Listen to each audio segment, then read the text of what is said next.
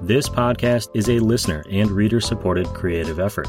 Some amazing listeners and readers have chosen paid subscriptions to the Roast West Coast Coffee newsletter on roastwestcoast.com. They are part of a growing community of people who appreciate craft coffee, learning about coffee, and being inspired by guests on this show. If you are able, and this show has been going well, with the morning mug of your favorite coffee, please subscribe to the paid newsletter at roastwestcoast.com.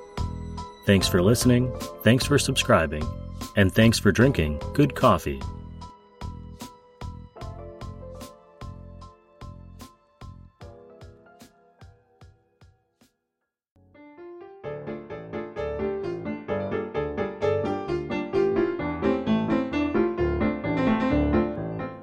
Welcome back to the Coffee People Podcast, presented by Roast West Coast.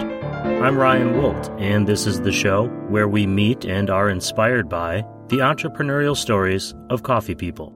Today's guest is Bill Kennedy of the San Franciscan Roaster Company, or SFR for short. He's the head honcho, the CEO, and the owner of an American manufacturing company that builds and designs beautiful coffee roasting machines. In addition to having a really interesting entrepreneurial journey, Bill regularly spouts these little common sense nuggets of advice. So many, in fact, that I started writing them down, and I'm going to share them on the show newsletter, which you can find on roastwestcoast.com.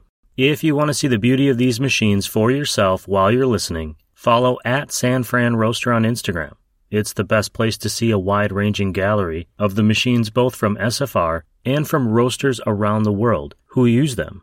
You can also see SFR at the upcoming Specialty Coffee Association convention. It's in Portland in late April, and if you happen to be there, they will be in booth 253. I hope to run into you there. Right now, I've got a Colombia coffee that I brewed up in a French press in honor of Bill. That'll make sense a little bit later. And just before we get started, I want to set the scene a little bit. Bill and I were chatting over coffee during one of the many, many bad weather days we've had in the Southwest recently. It was storming outside my podcast booth in Southern California, and I don't think things were much better up in Nevada, where Bill, clad in a white beard, black framed glasses, and a dark baseball cap, was set up on the other side of the screen.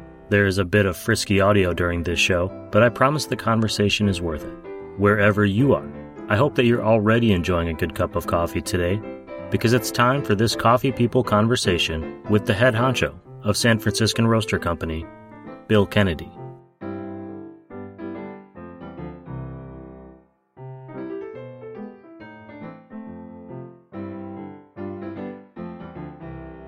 On that note, Bill, uh, thanks for taking some time to talk to me. Oh, sure. Welcome to the show, the Roast West Coast podcast, Coffee People podcast. We're here to learn more about you uh, as the head honcho of San Franciscan Roaster Company. You mentioned uh, to me just a minute ago about you were in public education. What were you doing before coffee came along, and was coffee part of your life back then? Yeah, I, I didn't grow up uh, being a coffee snob. Uh, I didn't drink coffee. I didn't enjoy it. You know, like a lot of people. And uh, but there came a time, I guess, uh, when I was in teaching, and uh, I was young, single, and uh, had a favorite little place. And, and I, I learned to enjoy coffee with cream and sugar when I went out to breakfast, and I enjoyed a cup of coffee for that. Again, it, it had to have cream and sugar. Uh, but then along came one of my brothers, and he bought a coffee house called the Looney Bean up in Mammoth Lakes. And so I started uh, getting a little bit into the coffee scene and seeing what that was like. And uh, really started, you know, learning a lot, enjoying it, and then finding out what real good coffee tastes like, coffee well roasted, started discovering different flavor nuances and so on. And I don't, mean like, you know, vanilla hazelnut. I'm talking about actual flavor notes and that you can bring out of a coffee. And uh, there came a point where it just kind of crossed a bridge, and uh, I thought, you know what? I'm going to learn how to like coffee, and I'm going to stop cold turkey, no cream and sugar. And uh, took two weeks. And after that two weeks, the thought of putting cream and sugar in the coffee, it was it was radical 180 degree turn. It became I won't say an, an obsession, but it, it became something that I just I had to taste every single coffee, uh, good or bad. I had to taste it. I had to determine what its flavor notes were, were being. You know, we, we uh, uh, earlier we were talking about you know OCD tendencies, and uh, that's me. I had to taste every kind of cup of coffee that there is, determine what happened, uh, come up with a diagnosis, good, bad, or otherwise, of you know what's going on. And it, yeah, it became you know a passion, uh, a, keen interest of mine, and something that I think about all the time, and just just basically a fascination. At some point, it turns into something that you you move into as a career. But before I ask about that, there had to be something that made you decide that you were going to leave public education. Was there a tipping point there that made you think that? Was it just an opportunity presented that you were going to go a different direction? You know, what happened to make you think I'm going to veer off this path that I've been on? Especially, I have a little experience in that education field. There's a track that people can get on and go right through to retirement, and uh, you veered off of it. Why'd you do that? You know, there are a couple of reasons. Uh, when I made that decision, I was a school administrator. And of course, I was seeing a side of life that most people don't. I had made a determination that my kids were not going to be uh, subject to a lot of the, especially negative socialization that, happens with peers. And I decided we're going to homeschool our six kids. And so, yeah, I mean, we've raised our kids. They went K 12. You know, three I have three college graduates, and uh, they're all been very successful. But I just did not want them to have those uh, negative influences. Uh, secondly, uh, from an entrepreneurial perspective, I wanted to leave a legacy for my kids, and if they wanted wanted to have the opportunity to move into a family business, you really can't move into uh, a family government job. Well, not legally.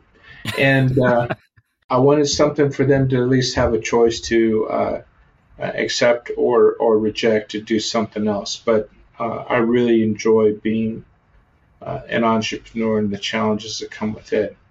And uh, so those two things were probably the biggest reasons why I left public education school boards don't like it if the principal uh, will not put their kids in the school. They understood my position, but the optics weren't good, and uh, so it just it just made sense. And uh, it took a couple of years to uh, make the transition, and but I there came a point where I pulled the trigger and left public edu- education and you know the security of a regular government paycheck uh, for the uh,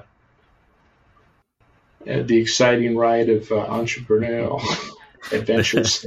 the da- the daily thrill of panic and un- uncertainty. Yes. How did you end up specifically with San Francisco Roaster Company? And I might be a little hazy on the details of my my history, but that it was a company that already existed. And correct me if I'm wrong, that you purchased. So uh, the San Franciscan Roaster, uh, it was a brand and I did buy uh, the company there. Uh, it came about. I have a, couple of brothers that were in the coffee business, and one brother was uh, opening up uh, another Looney Bean in Montrose, Colorado, and so all the brothers kind of came together to help open the store and do this and that. He had purchased a used San Franciscan roaster, and it needed some repairs, and I contacted the owner of the company and we were able to buy some parts, but not everything, and found out he was closing up shop. Well, at the time, I was still looking for that entrepreneurial opportunity. And uh, so I went, uh, actually talked to him about it. So, what are you going to do with the company? Because he was just going to close up.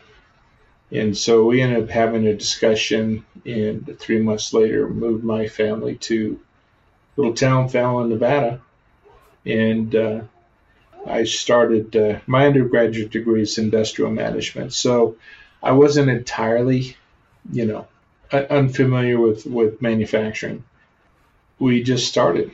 We just started with the group. I, It was put everything on the line. It was an all or nothing proposition for our family. It was, uh, it was, uh, yeah, it was also 2008, and that was when all the crunches started happening in the economy, and we we made it though. Um, but yeah, uh, I would say uh, a lot of praying, uh, and uh, and you know sometimes that were very very tight through the whole processes, all the processes. It, it was good. I, I can look back with fond memories. It wasn't traumatic, you know. It was it was exciting, you know. It was very exciting and time after time, things happened just at the right time for us in those earlier years. And uh, we continued growing to uh, what we are today. And we can, we expect to continue growing even even that. I remember 2008 very clearly because we were trying to sell our house as we moved across the country, and it was a rough go of it. My wife and I, quick aside, ended up selling our house and getting a check for $460 uh, profit. and we were grateful because we knew people that weren't. I was in real estate at the time. And uh, we took that $460 and we spent 60 of it on a pizza and beer dinner and uh, put the rest in the bank and off we went. So it was a, I remember that yeah. very, very well. Your roasters appeal to me as a person with a background in design because you have integrated both art and functionality. When I see one, I'm I'm drawn to it, and I'm I think that's really interesting because it's not necessarily the first thing you would think of when you're thinking about the efficiency of a coffee roaster or the functionality of the product, but you haven't sacrificed that form over function. I'm wondering why why does that design matter into the build and into kind of the ethos of your company? What what is important about that that you continue to do that when and I'm not trying to to slight another brand or any other thing, but the uh, a lot of other roasters are very streamlined, very stainless steel, very clean uh, lines. Um, there's some of the new ones are essentially boxes with a little hole in it, and you kind of reach in and do your thing. Uh, why did you guys why why was that important to the company, and why have you continued that over all of this these years that you've been in charge? I have to give credit to my predecessor, you know, just for the the bones of the machine. He used to work uh, for one of our competitors, uh, Probat, decades ago, and um, they uh, they have their systems and so on. He's a good old boy from Oklahoma. Had a lot of uh, real mechanical genius about him. And it didn't always fit with, you know, a large company. And uh, so he was a, he, you know, came to a point where, you know, he was an Oklahoma redneck. You know, they were a German company and, you know, their ideas and precision. And it was a culture clash. And uh, so they parted ways. He ended up uh, starting this company where he was basically re- refurbishing uh, vintage European roasters, Probat, Samiac, Gothot, etc., Petroncini. And he'd, uh, he'd take these European roasters, he would Americanize them with, uh, you know, voltage and frequencies so the motors would turn properly here in the United States, and then he'd resell them. And he came to learn a lot of what were the best aspects of these multiple European brands and what were the worst, especially when it came with cleaning and maintenance. And he told me had an epiphany one day when he had a sea container full of broken roasters that he picked up for nothing and shipped over from Europe because uh, he still had his contacts uh, with uh, Probat and so on. And uh, they were sent to uh, this little shop in Fallon, Nevada, and he'd go through, and he said he went through, uh, and he ended up scrapping, you know, 80%, 90% of, of that entire container. It just wasn't worth the time to go through and repair those. And he kind of had a little epiphany and decided, oh, I can do my own. So he, again, he took all that knowledge, he took his natural mechanical genius, uh, created a prototype, got it certified, and and then he started production of uh, a 12 kilo roaster, called it the SF25. It was, you know, it was going to be an American roaster, so American, you know, measurement systems and so on. And uh, he did that. And that was in 1992, uh, 31 years ago. And he kind of caught the beginning of, uh, you know, the wave of specialty coffee back then. And he built these roasters like a tank. You know, a lot of the conflict he had uh, with his is the modernization, uh, mostly streamlining manufacturing methods, where let's just say the heavy cast iron, it was too costly to do that. Cast iron has wonderful heat diffusion characteristics. It's also a very brittle metal, and so it has to be very thick and so on. And some of the design changes were just in alignment with manufacturing improvements in, in, in industry generally. And so you can manufacture a coffee roaster as fast as Whirlpool can make a dishwasher. And that's what was going on. He, he, he worked against that. That's when he left. And then he took over, you know, doing the refurbishing. And then he started, he designed his own roaster he built it like a tank, uh, but he he eliminated the cast iron and went with the uh, mild carbon steel, but very thick plate. You know, just like I said, literally bulletproof. and so he did that, and then uh, his son didn't want to follow in his footsteps, and so I, again, I discussed, you know, I found the opportunity. We worked a deal and moved my family to Fallon, and I started working uh, uh, building uh, the roasters. The art and function. Now, my brother owned one of these when he bought the coffee house in Mammoth Lakes in Looney Bean. It was like the sixth roaster that my predecessor had built, and he uh, had this, and I that's when I started roasting. I was this middle school administrator, and it was great therapy to sit and roast coffee and hear the whoosh, whoosh, whoosh, whoosh of the beans in the drum and and uh, pay attention to the development. And and again, at first uh, it was turning green beans brown, and hopefully you pull them out of the roaster before you have a fire. I mean that level of knowledge, and it, but it grew from there, and we got better and better at it. And then lo and behold, a few years later, I owned this company that built that roaster, and that was that was a cool transition for me. But I've always loved old stuff. I've always loved stuff that was built solid. In my office, uh, I have a 120 year old GE brass blade fan that still works, and it's it's an art piece. And but yet mechanically and electrically, it still works. It'll still blow the desk off the papers off my desk. It says people don't make stuff like that anymore. It's a, really a throwaway culture and I purpose I'm to I'm to continue making things like I was to personally own that device that we make and how I would want it to be, and then I impart that to our clients. And uh, I think we do a pretty good job at that. And uh, as we've grown, uh, we've been able to maintain a good reputation, good customer service, and in that regard. And uh, I'm reticent to say it on, on a podcast, but you know, since I've owned the company for the last 15 some years, if you call during non business hours and you hit option one, it goes to my cell phone. And I still do that because I get that few calls. Sometimes I get a call from, you know, the Middle East or Europe in the middle of the night, waking me up asking for pricing or something like that. but uh, yeah, if I'm awake, I'll answer the call. And I've been on that side of the fence where if you have any downtime and you you've got a big order to put out, I'll do what I can to help you put out that order if you can.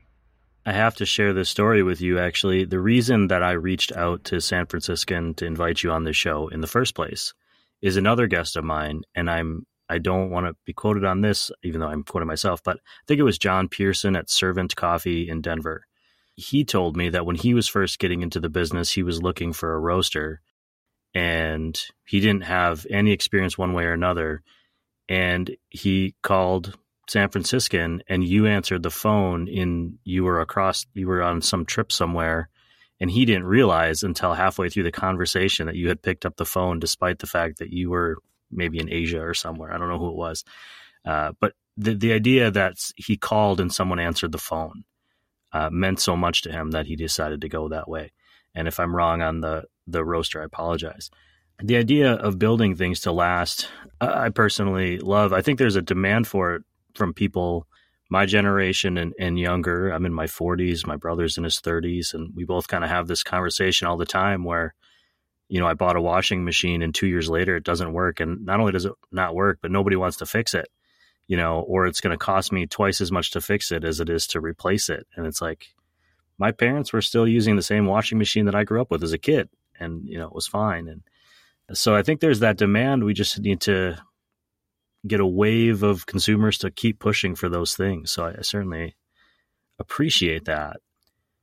It kind of leads me to this question about success. Uh, success is hard to sustain. You mentioned you've been doing this since 08.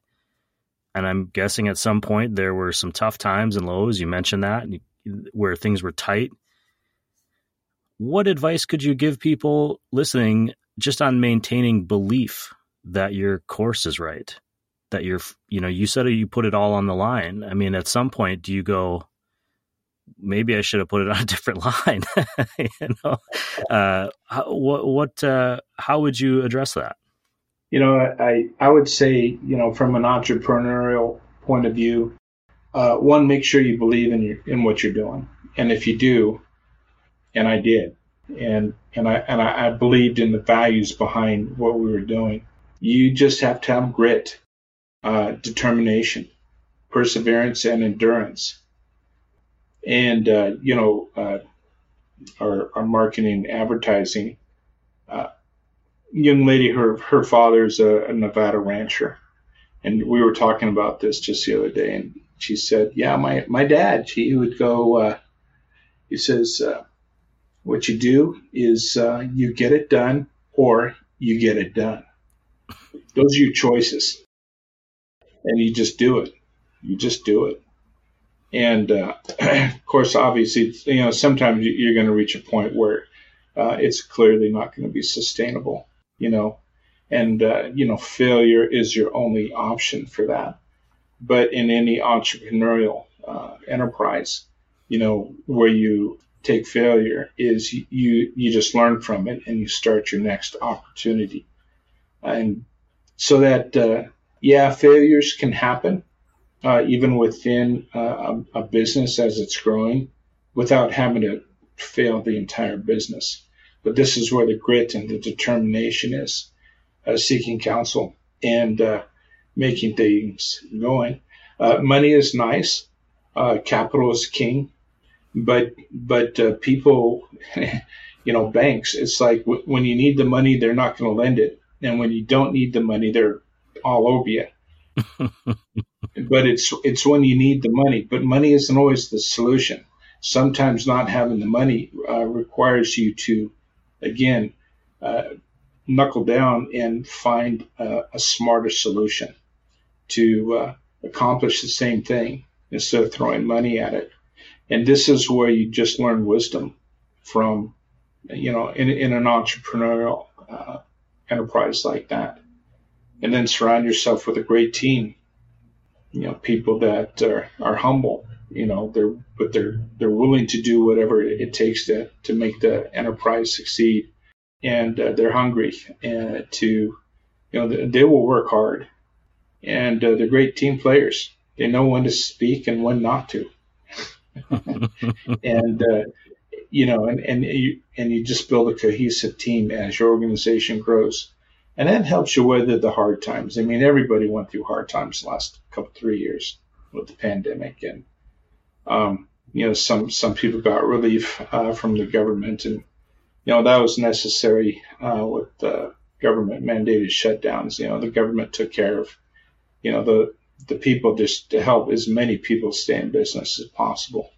But uh, you know, now we're past that, and uh, we're still in in uncertain times you know, in my business, you know, coffee, Uh, I got to share a little story. One, one, of the guys that worked for me years ago, he uh, he grew up in Fallon, and uh, as high schooler, he did some work for uh, an older couple, and and at the end of the job, uh, the fellow, older fellow said, "Hey, uh, can I pay you in silver dollars? Because we're short on cash."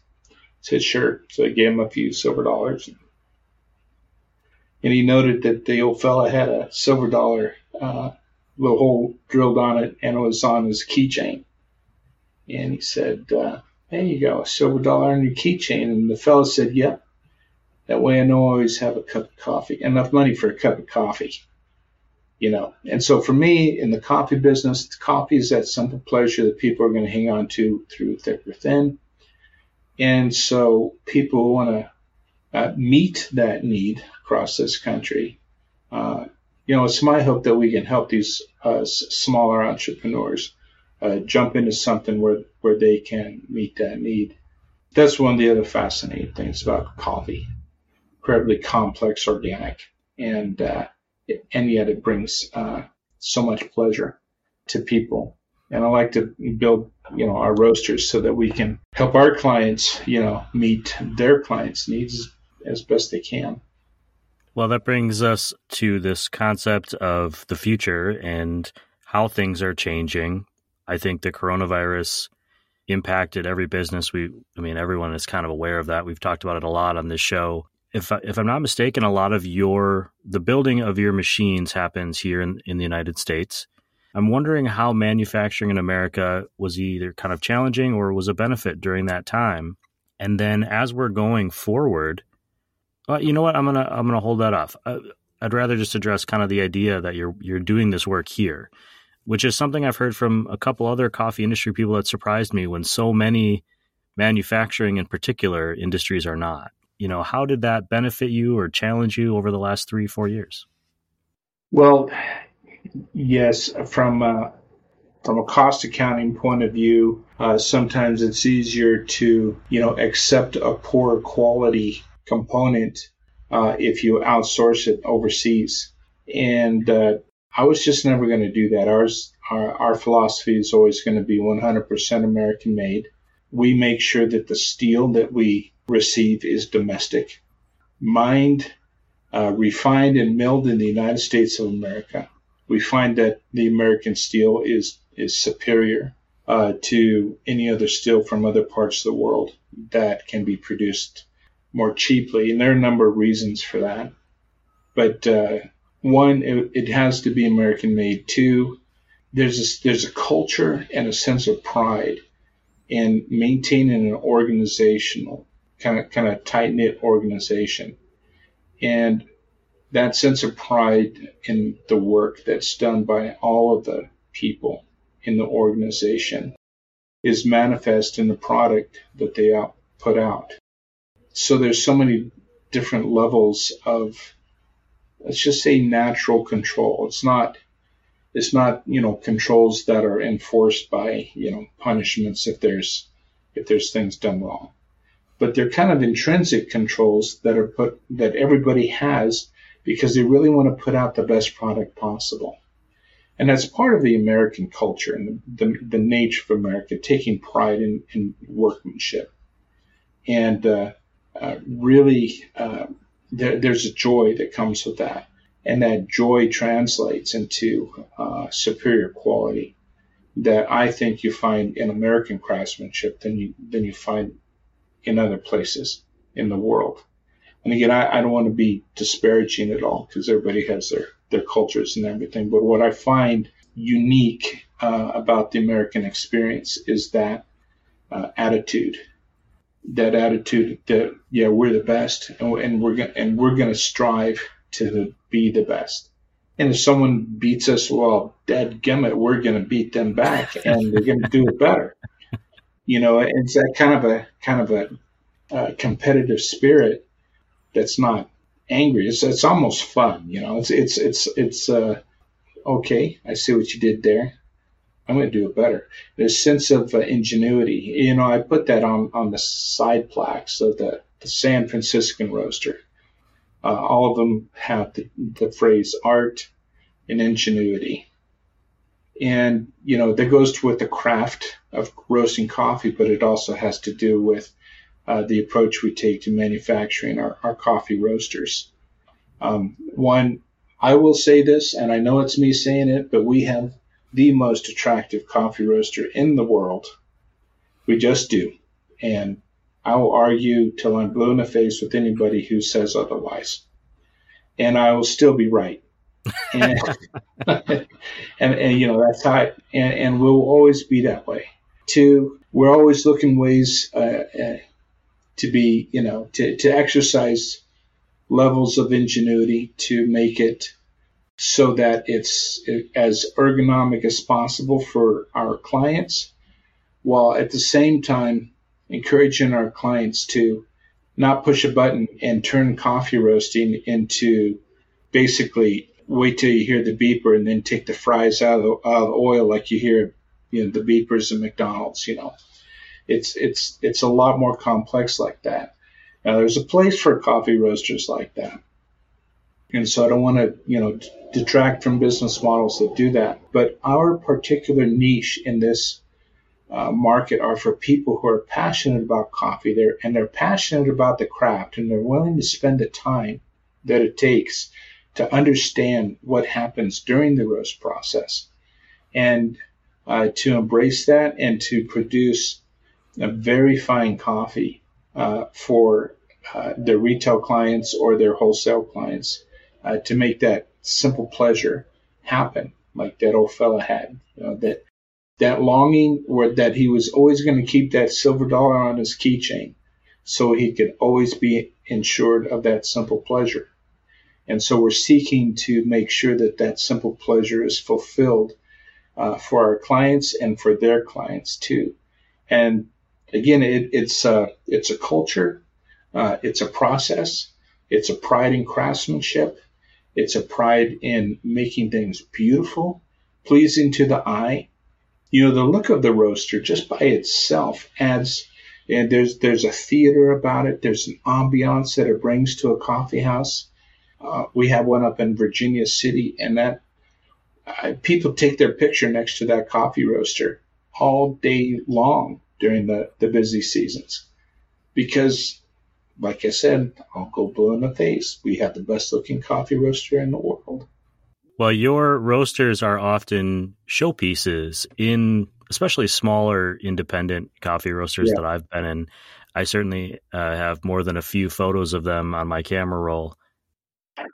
Uh, I find that I, I end up gravitating towards them. So uh, I haven't looked at every roaster, so I can't 100% agree with you. But I do think that when I see one, I'm naturally drawn to it for its its uh, attractiveness. Yeah, and just because you haven't experienced it doesn't mean it's not going to happen eventually. Uh, so I, you know, and, and there are always new uh, new roasters coming out of different parts of the world, and they look a lot. Of, no one can really match what we've done, though. You know, I see roasters with lots of lights and switches and displays and whatever.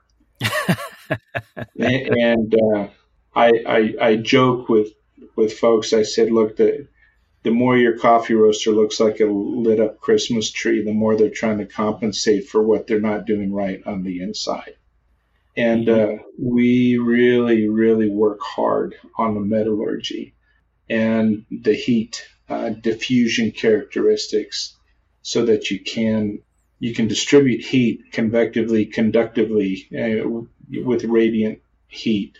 Uh, you, and you have a, a, broad diversity of heat applications because each one will bring a different aspect to the flavor notes of the coffee during, during different parts of the roasting process. So we spent a lot of time with that.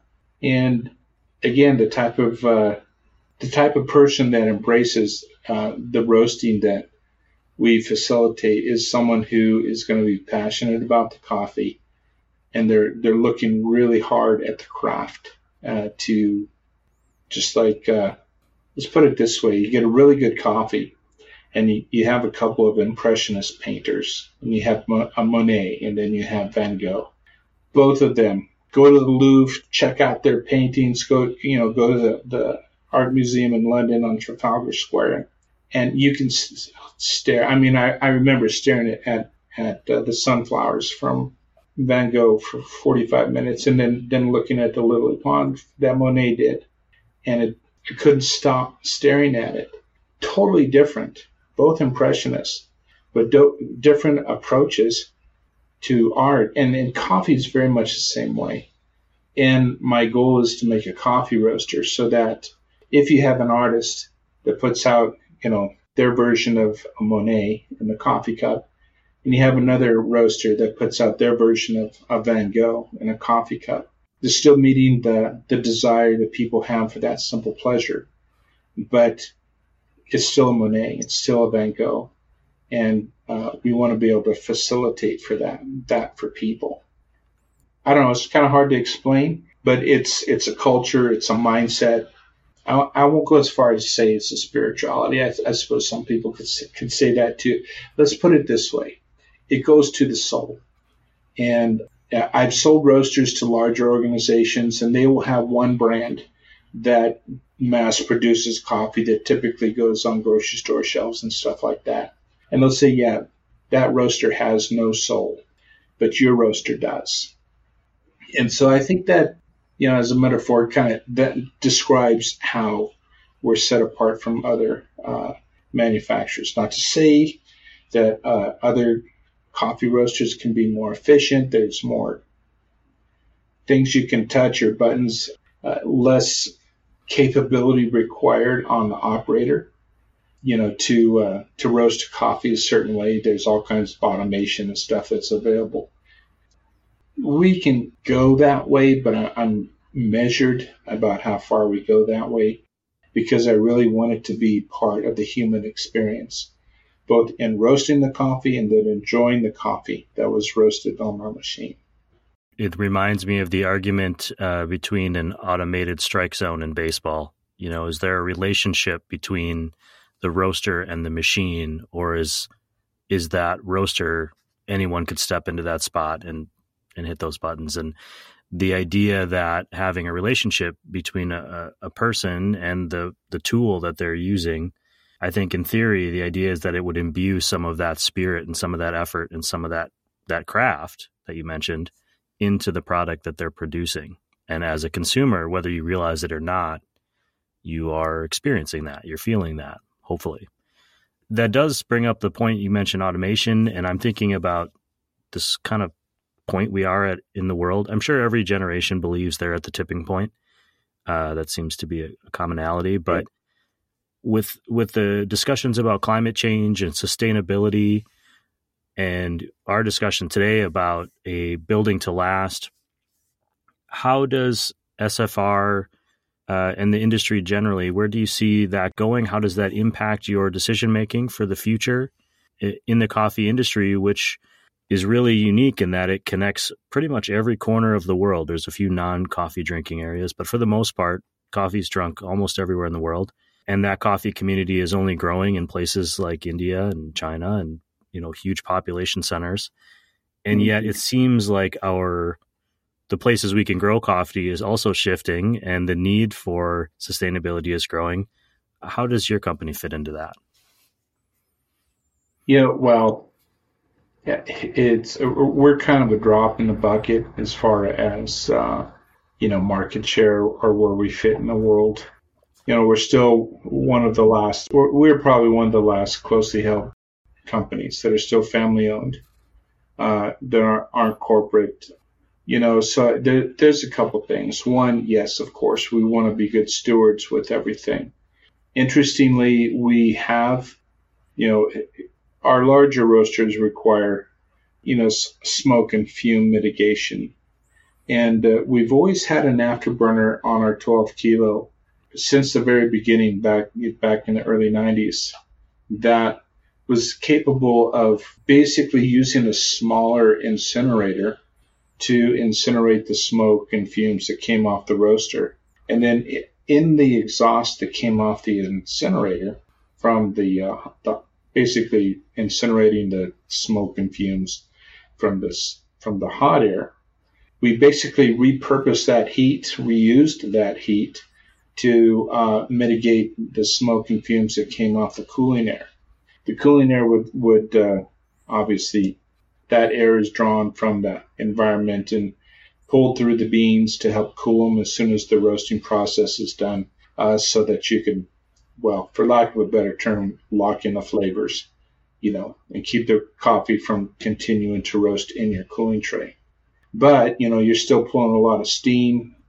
Uh, the, the fumes of the roast are still coming off of there. Still uh, smoke from the beans, is especially at the beginning of the cooling cycle. And uh, so but introducing that heat into the hot air stream uh, after the afterburner, that hot air will incinerate all that cooling air. And so we have a smaller afterburner that's about one third the size of what it would need to be if it took both air streams and ran them through together before the afterburner, where actually we one run a single air stream through the afterburner and then reuse that exhaust heat to mitigate uh, the airstream from the second. And so we've always kind of been, you know, environmental bef- before it became a thing. We just have always uh, wanted to do that because it would save energy. You know, well, I mean, we had the, the gas crisis back in the 70s and that kind of thing. So, you know, saving on fossil fuels uh, has always been um, kind of in the mindset there. So we've always kind of mitigated that. There, there are other devices nowadays that uh, can help mitigate. It doesn't mitigate 100% like a thermal oxidizer will, or what is known in the industry as an afterburner. But they do they do really well in mitigating. You know, water scrubbers. Um, there's a company called Vortex that does that. Other uh, or electrostatic uh, devices that will basically zap the smoke particulates out of the airstream. They don't do so great on the VOCs, the volatile organic compounds, the smells, the fumes. But again, there's a lot of different other devices now that didn't exist before. I was just going to say, just listening to you talk about this and some of the science and some of that technical stuff goes right over my head. But I've always kind of felt that in a lot of ways, thinking ahead, environmentally friendly or whatever you want to call it, uh, concerning yourself about things like climate change, even if you don't believe in that or you don't buy into that or that's not something you care about, it seems to lean towards good business to be aware of you know i'm going to make my product use less energy than more or i'm going to i'm going to invest in things that make things more efficient. You mentioned early in this in that last uh, answer that you're one of the last family owned companies and you we talked earlier earlier about uh, you had three kids that are college graduates and successful and and you also mentioned i'm bringing a lot of this all around here near the end about how you as a entrepreneur want to leave something a legacy of some sort that they could choose to be part of or not. I'm wondering if any members of that family have come on board with you and and are part of this current iteration of of, of san franciscan well being a homeschool dad all of my kids have been involved in the business as soon as they were old enough to be involved in the business. So, uh, yeah, my, my three older ones, whether they were, you know, one of my daughters is more uh, business, finance, accounting, so she worked a lot in that. Uh, you know, a couple, well, two of my sons are currently, you know, they're working under, as an apprentice uh, with one of our journeyman fabricators, and you know, they're learning the craft. You know, uh, it would be their shop, if you would equivalent. Uh, so they're welding, they're fabricating, they're using uh, equipment uh, in the machine shop, and so they're learning they're learning a, a valuable skill in in that regard. As far as uh, you know, wanting to jump in, I would say they're probably all still a little bit young for that uh, to decide. You know, I, I, I think everyone has an interest here or there, but uh, you know, they're pretty early on in their career. And part of my thought was part of their education too is work for a big company, you know, big companies with big budgets that uh, have uh, you know, big budgets to uh, to create best practices and then learn big best practices, you know, that they can bring back to a small company so that we're not a mom and pop, uh, so to speak. We, we are a good process with good, uh, you know, or a good company with good processes and methodologies and so on.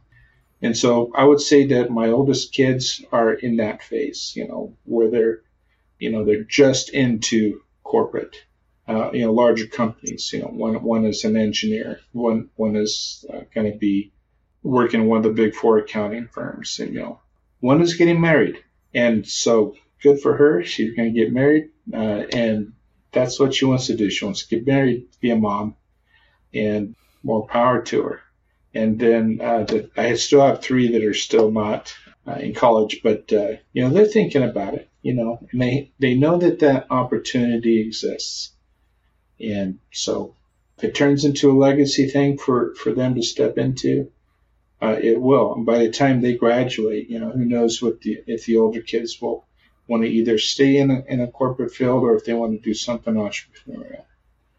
Nice thing about an enterprise like this in manufacturing is you do have a lot of different uh, skill sets necessary uh, to make the entire team work.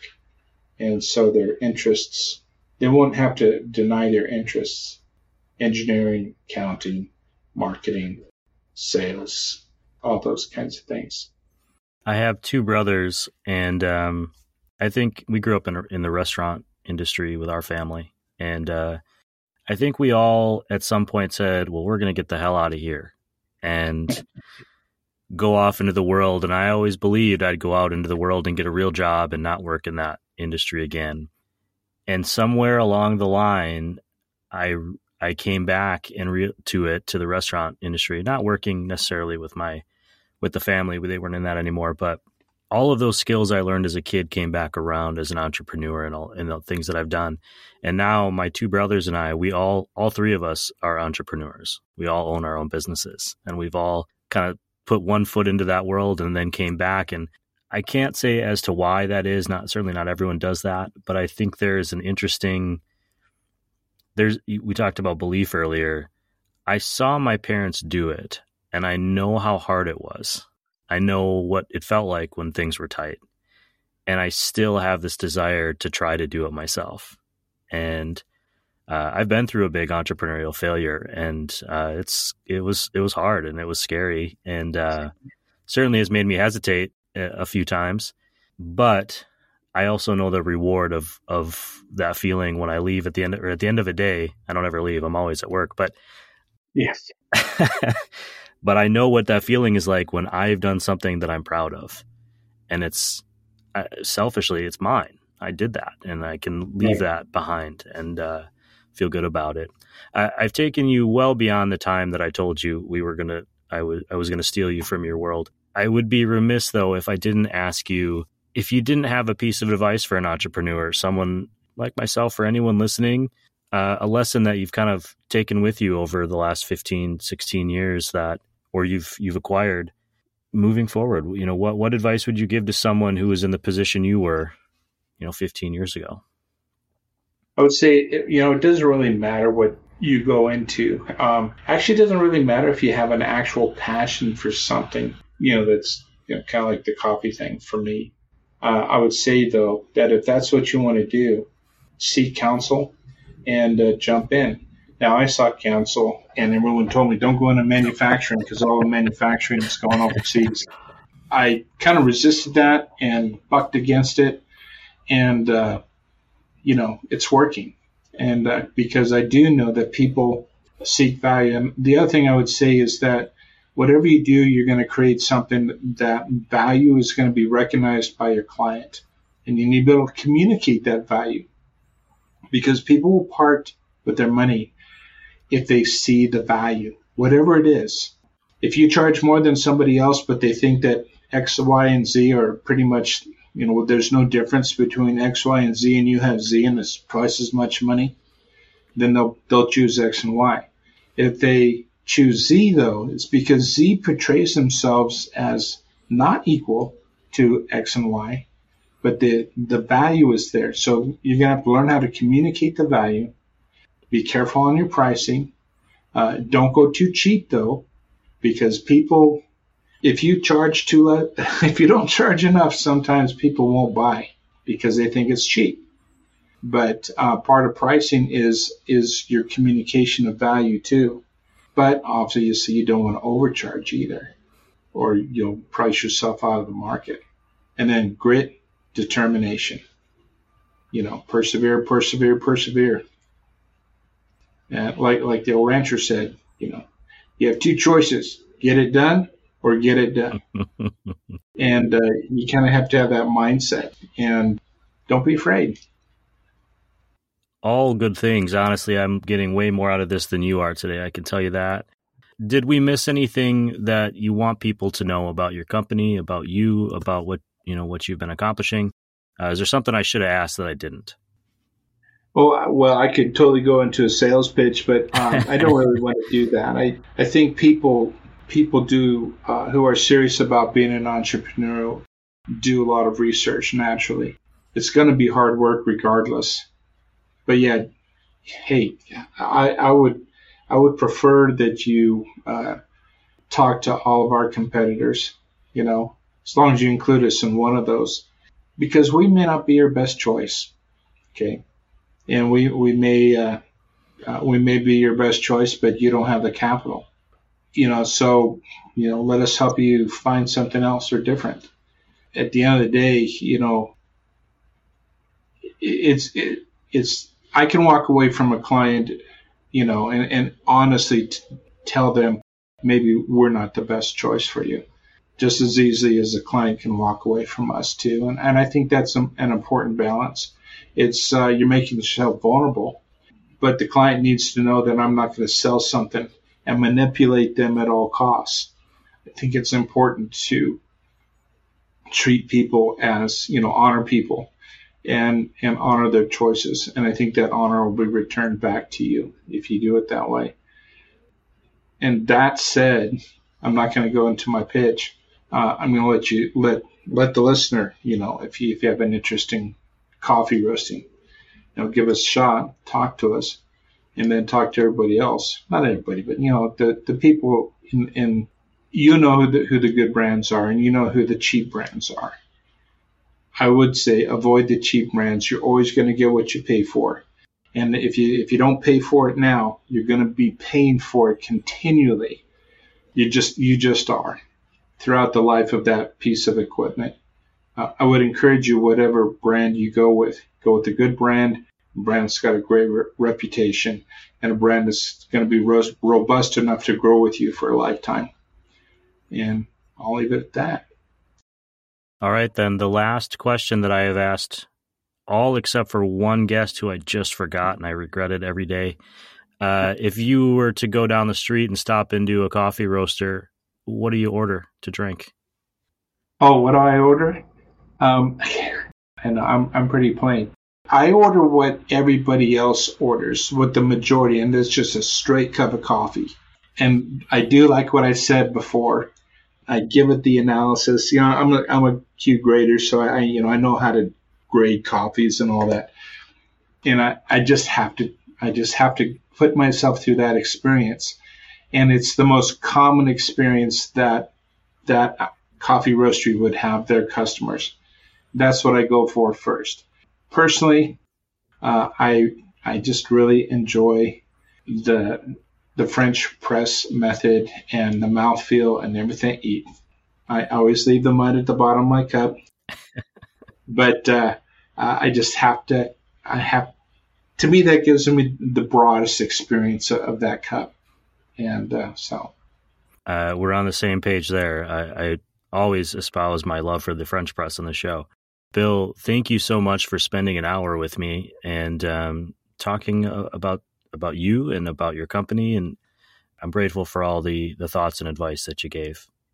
Well, th- this has been a delightful experience, Ryan, and I guess everybody likes to talk about themselves anyway. I just don't do it that often, and so it's it's refreshing. Um, but it, it also, I think, in the reminiscing, you you look back and you get that sense of satisfaction in knowing that yeah i've been through these really hard times i am i'm at where i'm at i'm in this hard time and i'm in this good time but life is good and i like where i'm at and uh, uh, thank you for letting me talk through that well i only did it because i assume you're going to call me tomorrow and ask about me Uh, you know what? Yeah, I will start a, a podcast. Um, I'll call it uh, The Other Wildlife.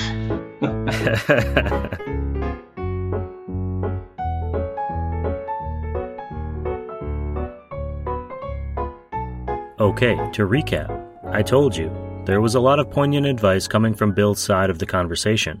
I'll share a lot of it on roastwestcoast.com, but I can't wait to reshare one piece of advice that he had for entrepreneurs.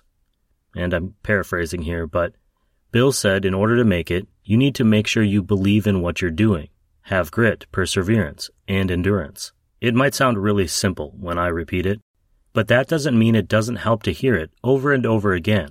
I know it made an impact on me. I'm going through the entrepreneurial journey right now with this podcast. Despite the name, San Franciscan Roaster Company is based in Carson City, Nevada. Bill moved his family near there after purchasing the company from the original owner, who was planning on just shutting it down. This was in 2008. If you were adulting back then, you might remember it was a fairly hectic economic moment. The decision to purchase San Franciscan Roaster Company was an all or nothing proposition for Bill's family. It was also a big change for Bill, who had been in the education field. It was a decision fraught with risk. But at its core, it was an opportunity to work in coffee, which had become a pursuit he couldn't ignore. Things have worked out, in part because San Franciscan is actively working to make really durable, effective, and attractive coffee roasting machines, the kind of machines that generate brand loyalty and advocates. It's also working in part because, to quote Bill, time after time, things happened just at the right time. There can be multiple approaches to art that is successful, in the same way that there can be multiple approaches to roasting coffee. Whoever is roasting is doing so in their own unique yet excellent way. Bill and the team at SFR are striving to be the tool that gets them there. No other interviewee on this show has referenced the art of Monet or Van Gogh when trying to explain where they fit into the long lineage of coffee. Neither of those artists became famous painters without the cave painters of the Paleolithic era, roughly 3 million years ago, who assembled the first rudimentary tools designed to transfer red and yellow clay to the stone walls of their homes. Finally, and because I can only hear it in the iconic voice of Wilford Brimley, guest starring as the Postmaster General Henry Atkins on Seinfeld, you either get it done or you get it done. Mr. Kramer, I've been uh, reading some of your material here. I got to be honest with you. You make a pretty strong case. I mean, just imagine an army of men in wool pants run through the neighborhood handing out pottery catalogs door to door. well, it's my job. And I'm pretty damn serious about it. In addition to being a postmaster, I'm a general. And we both know it's the job of a general to, by God, get things done. That is the bottom line in the life of all entrepreneurs. How you get there is up to you. Head to sanfranroaster.com to learn more about the company and follow at sanfranroaster on Instagram to see their posts and reposts from roasters like this show's sponsor Ignite Coffee Company of San Franciscan roasting machines in action. I have to admit, I love the look of the SFRs. If you're enjoying this podcast, you can also follow at Roast West Coast. Though I'll be honest, you'll see more cool coffee content, learn more, and have a chance to be inspired by entrepreneurs if you head to roastwestcoast.com and subscribe to this show's newsletter. If the headlines are to be believed, it may be one of the few newsletters left that isn't written by an AI bot. I'm not saying it's as good as a bot's, but I do write it myself. Just kidding about the good part. It's so much better than a bot could do. If you're listening on Spotify or Apple or one of the other gazillion podcast platforms, you can find all the links I referenced in this show's podcast notes.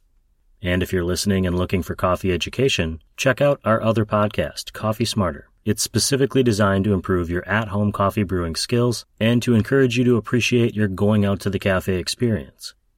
This show is supported by a cadre of roast industry partners. They are Cafe Laterre, Camp Coffee Company, Coffee Cycle Roasting, Ignite Coffee Company, Maria Coffee, First Light Whiskey, Cape Horn Coffee Importers, Zumbar Coffee and Tea, Ascend Coffee Roasters, Mostra Coffee Company, and Steady State Coffee Roasting. This episode of the Roast West Coast Coffee Podcast is, was, has been written, produced, and recorded by me, Ryan Wolt. Thanks to Bill Kennedy and Victoria Wyrock at San Franciscan Roaster Company. I'll look forward to meeting yous in real life at SCA Portland, booth 253. To those of you listening today, thank you for being here. I hope this episode has found you happy, healthy, and with at least a thread of sanity, enabling you to make it through the day.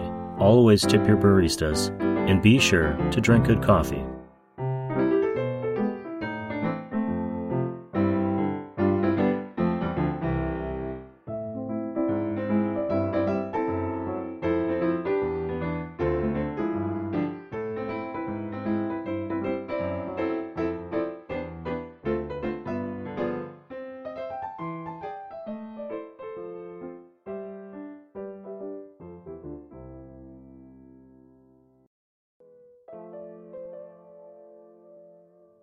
This podcast is supported by Coffee Cycle Roasting in Pacific Beach, San Diego, where they love two things making great coffee for you and riding bicycles.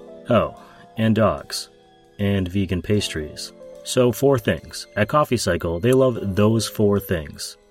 Uh, but also seeing the smiling faces of their neighbors, uplifting local artists, and creating a welcoming space for everyone to get a coffee or a tea that was truly crafted and cared for. So, those seven things. Only those seven things. And, well, they also love sharing coffee education, and talking about books, and going on group bike rides up big hills, and cruising along the beaches. And this is getting ridiculous. At Coffee Cycle, they love coffee, and they love making people happy. Everything fits into those two buckets. If you love them back, and you love the best coffee ever, subscribe to one of their monthly coffee subscriptions on coffeecycleroasting.com. House roasts, single origin, and bulk offerings are available because they want to make sure you're never short on coffee. Subscribe or make a one time coffee order at coffeecycleroasting.com.